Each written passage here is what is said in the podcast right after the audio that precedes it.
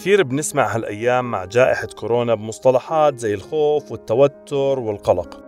وكثير منا بيشوف وبسمع ناس من محيطه أو أصحابه أو أهله بيعبروا عن حالتهم النفسية بهاي الكلمات. هاي الكلمات هي مشاعر طبيعية بحسها الإنسان منذ الأزل ولهم كثير أسباب ومحفزات. ممكن بعض الأوقات يتحولوا ويزيدوا لدرجة بيصبحوا فيها اضطراب نفسي بحاجة لاستشارة طبية نفسية وعلاج إما دوائي أو سلوكي أو نفسي أو كلهم سوية.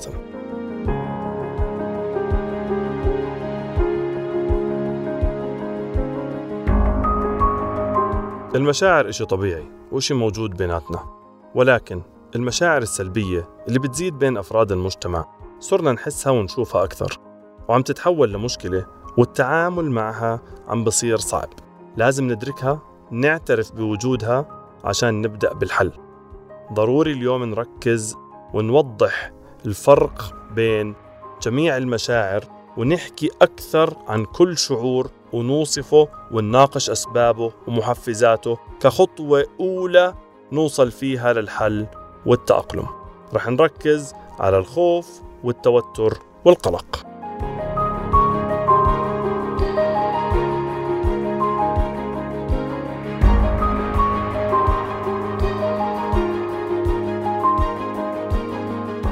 خلونا بالأول نسمع من كم شخص عن المشاعر اللي حسوها خلال الجائحة. خلال الجائحة صار في مشاعر من الخوف والتوتر ولأنه الواحد ما كان عارف شو اللي بده يصير وكان موضوع جديد يصير على كل العالم. برضه الإغلاقات وإن أنا كنت ببلد تانية وبعيد عن أهلي وعن أصحابي كان خلاني أخاف عليهم وأتوتر إني مش عارف بكرة إيش بده يصير. مشاعر القلق يعني أثرت على حياتي إنه كان مثلا الشغل فجأة صار عن بعد وصار الواحد برضه ما يقدر يشوف الناس كتير وبس قاعد بسمع أخبار عن الكورونا وعن الإصابات وعن الإغلاقات اللي بتصير بالعالم وإغلاقات المطارات. وكان الواحد برضه يعني خايف على الكل وخايف إنه هو ينصاب بالفيروس. فدائما في كان قلق وتوتر ومش عارفين إيش بده يصير مش عارفين إمتى الفيروس رح يخلص ومش عارفين إذا في لقاحات وإمتى رح ناخدها إيش اللي حيصير معنا بشكل عام إذا حدا صار له إشي كيف بدنا نتصرف. فكل هاي الشغلات خل... مريت فيها خلال الجائحة. فترة كورونا وبالبدايات. معظمنا كان خايف على الأهل على الوالد والوالدة لأنه كان من أكثر يعني من الناس اللي بنخاف عليهم كبار العمر من كورونا. التوتر اللي كان صايبيننا إنه إحنا مش عارفين نمارس حياتنا الطبيعية نطلع ونختلط مع أصحابنا ومع أصدقائنا ومع المجتمع ومع الشغل ونروح على الشغل ونرجع نختلط بأهالينا إن كان بأهالينا كالوالد والوالدة وإن كان بالأطفال. خوف إنك تنقلهم المرض إنك تجيب المرض من مصدر غريب وترجع فيه على البيت. خلال جائحة كورونا كتير كان عندي مشاعر مختلفة مثل خوف من الفيروس خوف من الاختلاط مع الناس. كنت كتير أتعامل بحذر مع زملائي بالعمل لما رجعنا للشغل مرة تانية. وأنا طالعة على السوق لما كنت بمسك الأغراض لما كنت بعمل زيارات للقرايب الضرورية طبعا.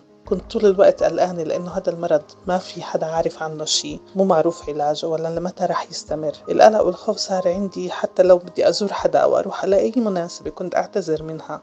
وكنت أضلني كتير حذرة عشان أحمي حالي وأحمي اللي حوالي خصوصا إني عندي والدي كبير بالسن كنت أخاف عليه. مما أديهاني هذا لاكتئاب عندي إنه هو وشعور عام بالتعب. حتى هلأ بعد ما رجعنا للشغل وهيك عم بحس إنه في قلة تركيز شعور الخوف ما كان علي أنا على قد ما كنت خايفة على الناس اللي حوالي في البيت الناس اللي بعرفها مناعتها ضعيفة. هون كان الخوف أكتر خصوصي إنه في ناس انأذت كتير تعبت ناس قامت من هذا المرض وناس ما قدرت. وللأسف الشديد ما في حدا يعني من من معارفنا سواء يعني أي شخص عرف ناس انضرت في كورونا كتير. أسباب التوتر اللي حسيناه خلال الجائحة. آه كان في كتير توتر. أهم أسبابها إنه أنت ما عم تقدر تعيش الروتين الحياة الطبيعي العادي يلي مثل أيام كنا نعيشه. عم بتخاف من من أتفه الأسباب اللي ممكن أنت تنعدى فيها بهذا الوباء. عم نخاف على أهالينا بالبيوت خصوصا إنه نحن ناس عم نشتغل وعم نتعامل مع كلاينت مع عملاء بما إنه موظفين بنك. يعني فأنت بتتعرض تتعامل مع جميع شرائح المجتمع. فكان الخوف إنه أنت تروح البيت تعدي أهلك تعدي إخوانك. فهذا إشي كان مرعب نوعا ما.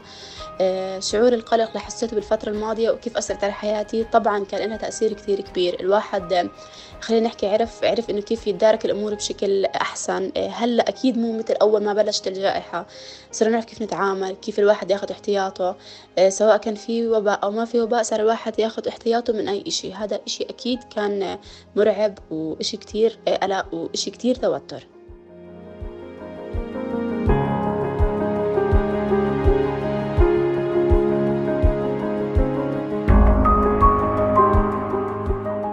خلال جائحة فيروس كورونا الأغلب صار يعاني من مشاعر نفسية سلبية تتعلق بالتغيرات الكبيرة اللي صارت بطبيعة حياتنا وخسارتنا لكثير أمور كنا بنتمتع فيها قبل الوباء. هذا غير المشاعر اللي ارتبطت بقلقنا من المرض نفسه وخوفنا على أهلنا وعلى أحبابنا وعلى أنفسنا من هذا الفيروس. هاي المشاعر المختلفة والمتعددة اللي أغلبنا حس فيها هي مشاعر الخوف والتوتر والقلق. ورغم إنها مشاعر متشابهة ومتداخلة ومرتبطة ببعضها لكنها بالحقيقة ثلاث مشاعر منفصلة.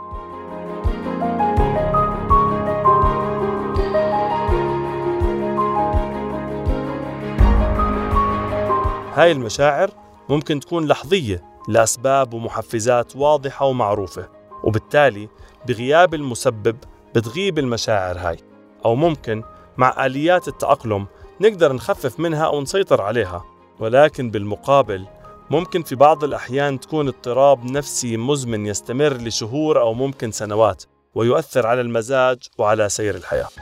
وبيكون بهاي الحالة ما في له أسباب واضحة عشان نحلها فتنحل معه هاي المشاعر. وأكيد بهاي الحالة بيكون في حاجة أساسية لطبيب نفسي لتشخيص هذا الاضطراب وعلاجه.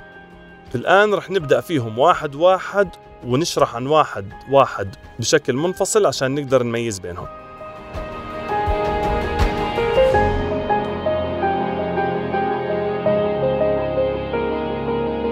الخوف. الخوف هو ردة فعلنا العاطفية الطبيعية على تهديد محدد يبدو خطير بالنسبة إلنا سواء معنويا أو ماديا أو بسبب أمر واضح ومعروف. وبالتالي بشكل إلنا تهديد سواء كان التهديد هذا حقيقي أو في خيالنا. المهم بالآخر أنه محدد ومعروف. من الطبيعي أنه نحس بالخوف من وقت للثاني حسب المواقف اللي بننحط فيها بحياتنا. لحتى نحاول نحمي أنفسنا من هذا الخطر اللي قدامنا ونتجهز لنتصرف ونتعامل معه بشكل جيد. مثلا طبيعي نخاف لما يهجم علينا أسد وإذا ما خفنا الأسد ممكن يأكلنا. بس لما يكون شعور الخوف من الأسد موجود دائما بدون وجود أسد. بهذا الوقت بيكون في عنا اضطراب نفسي مثلا زي اضطراب القلق العام أو الرهاب أو الفوبيا. هون بيكون يحتاج للعلاج.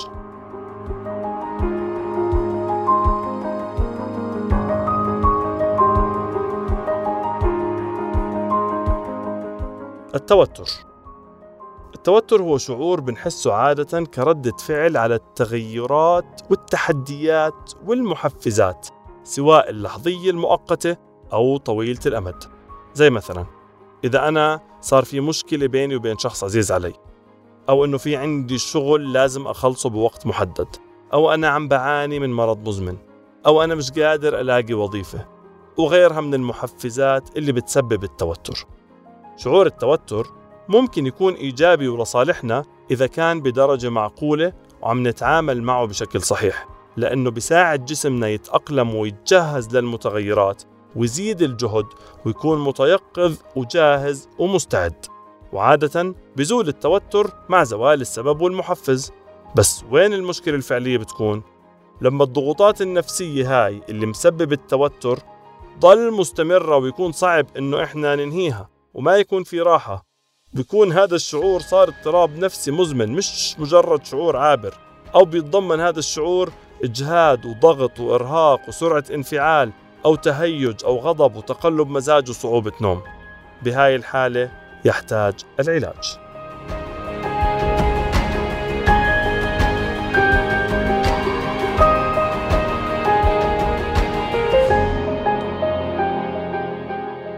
القلق. القلق هو استجابة عاطفية لتهديد غير معروف أو غير دقيق. هو كمان شعور بالمخاوف المستمرة والهموم والرهبة حتى مع زوال الضغوط. ممكن هاي الضغوط أصلا ما تكون موجودة وبيكون بدون سبب. ما في إشي واضح ولكن شعور غامض استباقي بينبع من تفسير عقلنا للأخطار المحتملة اللي بنتخيلها اللي ممكن تيجي وممكن لا.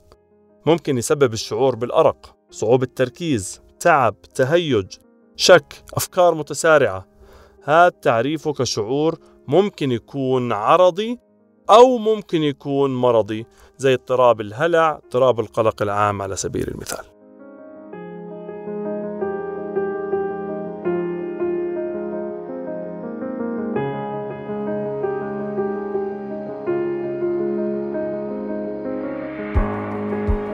إضافة للشعور النفسي اللي ذكرناه في أعراض جسدية ترافق هاي المشاعر الثلاث زي التعرق المفرط زيادة ضربات القلب الشعور بالبرد أو الحر الصداع طنين الأذن صعوبة التنفس آلام العضلات مشكلات في الجهاز الهضمي تغيرات في الشهية وضعف في الجهاز المناعي وتساقط الشعر وغيرها كثير من الأعراض الجسدية الفسيولوجية. من المثير للاهتمام أن المشاعر هاي كلها اللي ذكرناها ممكن تكون إيجابية ومنتجة إذا كانت بسيطة وبنسبة معقولة لأنها حتساعدنا على تجنب الخطر وبتزيد من الانضباط والتنظيم والتخطيط ورعاية أنفسنا وصحتنا. مثلا شوية قلق بتخلينا ناخذ احتياطاتنا لكي لا نصاب بفيروس كورونا ولكن الاستهتار سيؤدي إلى إصابتنا بشكل أكبر. ولكن هذه المشاعر لما تكون زائدة بشكل مفرط ومنفصلة عن الواقع بتصعب الحياة علينا وبتمنع استمناعنا فيها لأنها هون بتكون بلا أي داعي أو هدف إيجابي وبتكون عائق أمام سير الحياة بشكل طبيعي. هون بحاجة أن نبحث عن طرق وحلول أو حتى علاجات تساعدنا نخففها ونسيطر عليها. مش الهدف نقضي عليها تماما الهدف نقللها ونصغرها لدرجة هي تخدمنا بدل ما تتحكم فينا.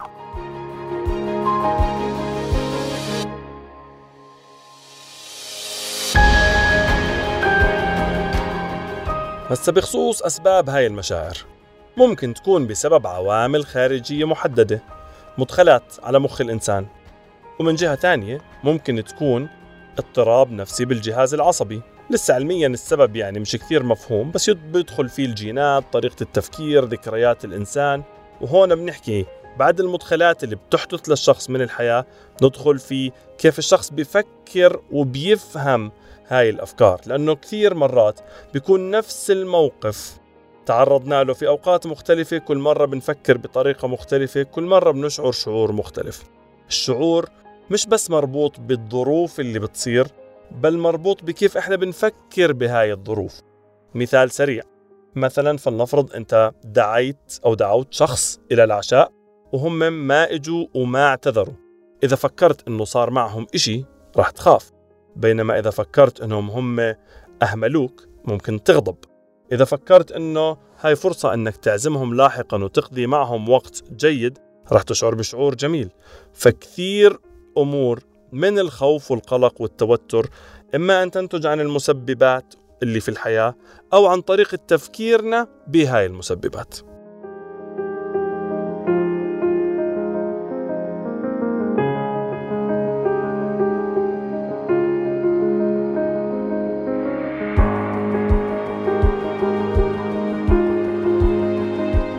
ممكن كثير يكون السبب بيولوجي ارتفاع أو انخفاض المواد اللي موجودة في جسمنا بتزيد من نشاطه وتفاعله وانفعاله وبتقللها.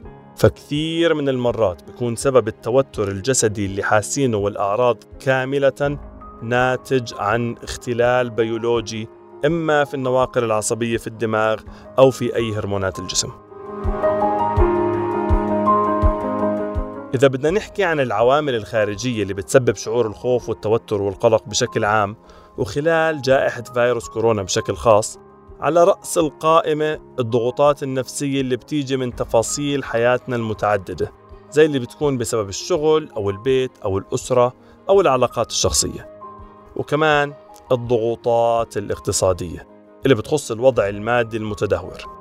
بالإضافة الضغوطات النفسية اللي بتفرضها علينا الكوارث العالمية والأوضاع السياسية الدولية. كمان ما بدنا ننسى إنه المشاعر هاي الأوقات بتيجي من مخاوفنا وضغوطاتنا النفسية اللي بتتعلق برضه بالأمراض المزمنة اللي بعضنا بيعاني منها. أحيانا تشمل العوامل الخارجية أمور أخرى مثل أعراض جانبية لبعض الأدوية استخدام بعض المواد المخدرة أو الانسحاب منها وبأوقات ثانية ممكن زي ما حكينا يكون السبب بيولوجي بحت يتعلق بالرئة أو القلب أو الغدة الدرقية وليس له أي علاقة بمشكلة نفسية أو شعور حقيقي نفسي.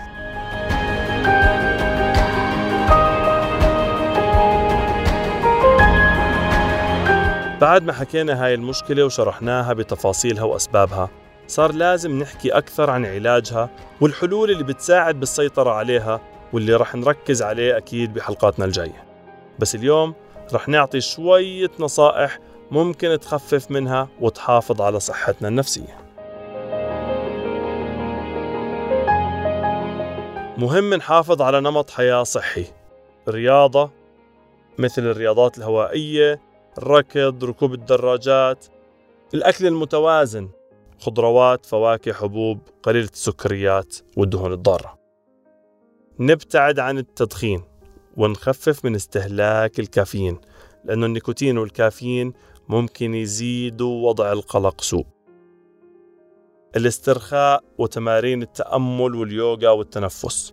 التواصل مع الناس التواصل الاجتماعي مع الأهل والأقارب بأي طريقة ممكنة نستغلها ونستخدمها في هاي الجائحة.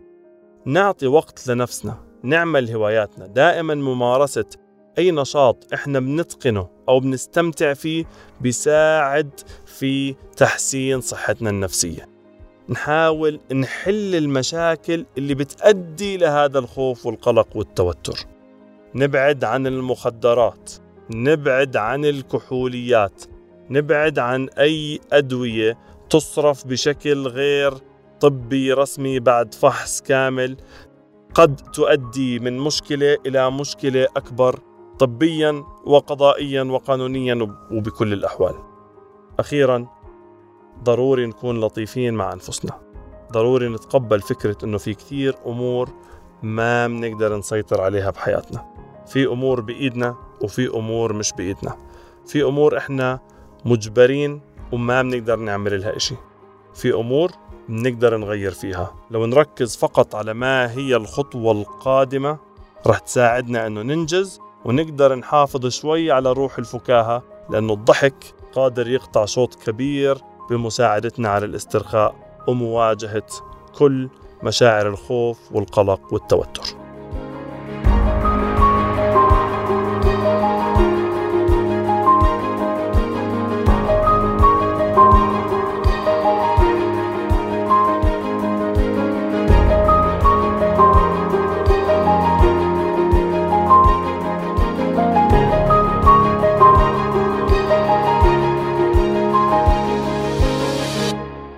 أنا سعيد جدا لأنه ضيفنا اليوم هو أستاذي استشاري الطب النفسي الدكتور رضوان بني مصطفى اللي راح يحكي لنا متى الشخص بيحتاج استشارة طبية نفسية لما يحس بمشاعر القلق والتوتر والخوف. الخوف والقلق والتوتر هي مشاعر إنسانية يشعر بها جميع الناس تزيد وتنقص حسب شخصية الإنسان وحسب المؤثرات السلبية في المحيط الذي يعيش فيه. هناك بعض الناس الذين بسبب شخصيتهم وميلهم إلى القلق والتوتر والخوف يبالغوا في ردود أفعالهم مقابل أي مثير بسيط لا يؤثر في كثير من الناس الآخرين.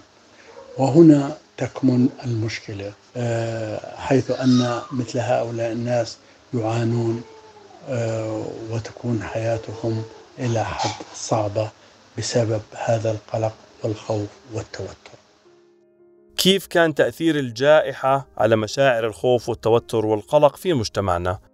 أثناء فترة الجائحة هذه المشاعر أي الخوف والقلق والتوتر زادت عند الكثير من الناس.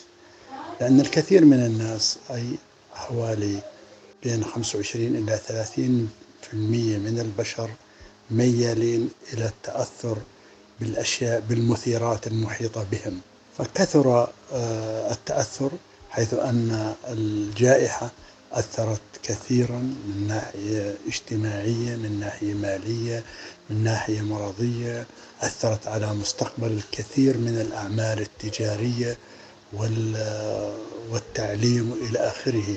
فالناس الميالين للقلق تأثروا كثيرا وزاد قلقهم وخوفهم وتوترهم مما جعلهم آه، يعانون كثيرا ويخافون من نتائج هذه الجائحة ويكثروا من تناول المهدئات واستشارات الأخصائيين النفسيين وأخذ العلاجات وربما بعضهم لجأ إلى أدوية غير موصوفة كالكحول والمهدئات ليس عن طريق آه، الأطباء والمعالجين لوحدهم.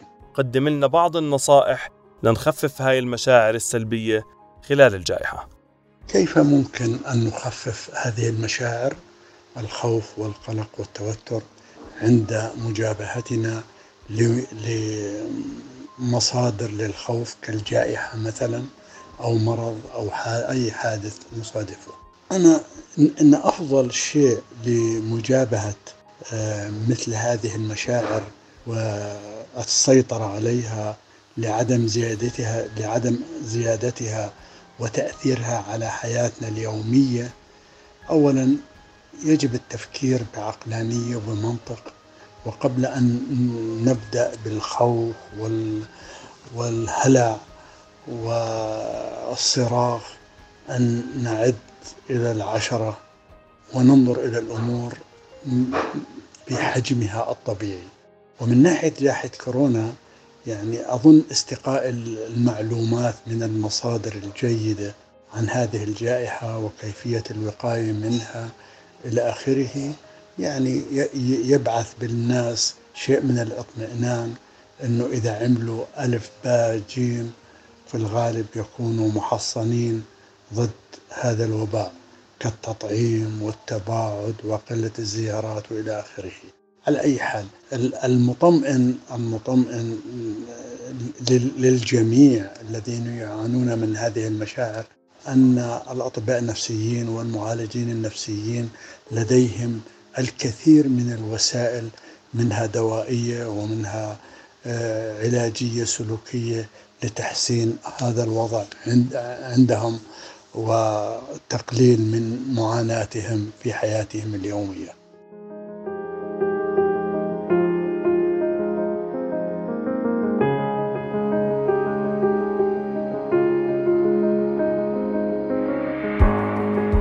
مع نهاية حلقة اليوم نتمنى تكون الصورة وضحت بالنسبة لنا وصرنا قادرين نحدد مشاعر الخوف والتوتر والقلق ونفرق بينهم ونتعرف على محفزاتهم وأسبابهم. وانتظرونا بحلقات قادمة فيها نصائح مهمة عن كيفية التعامل والتأقلم مع هاي المشاعر والاضطرابات والتخفيف منها والسيطرة عليها وعلاجها في ظل جائحة كورونا.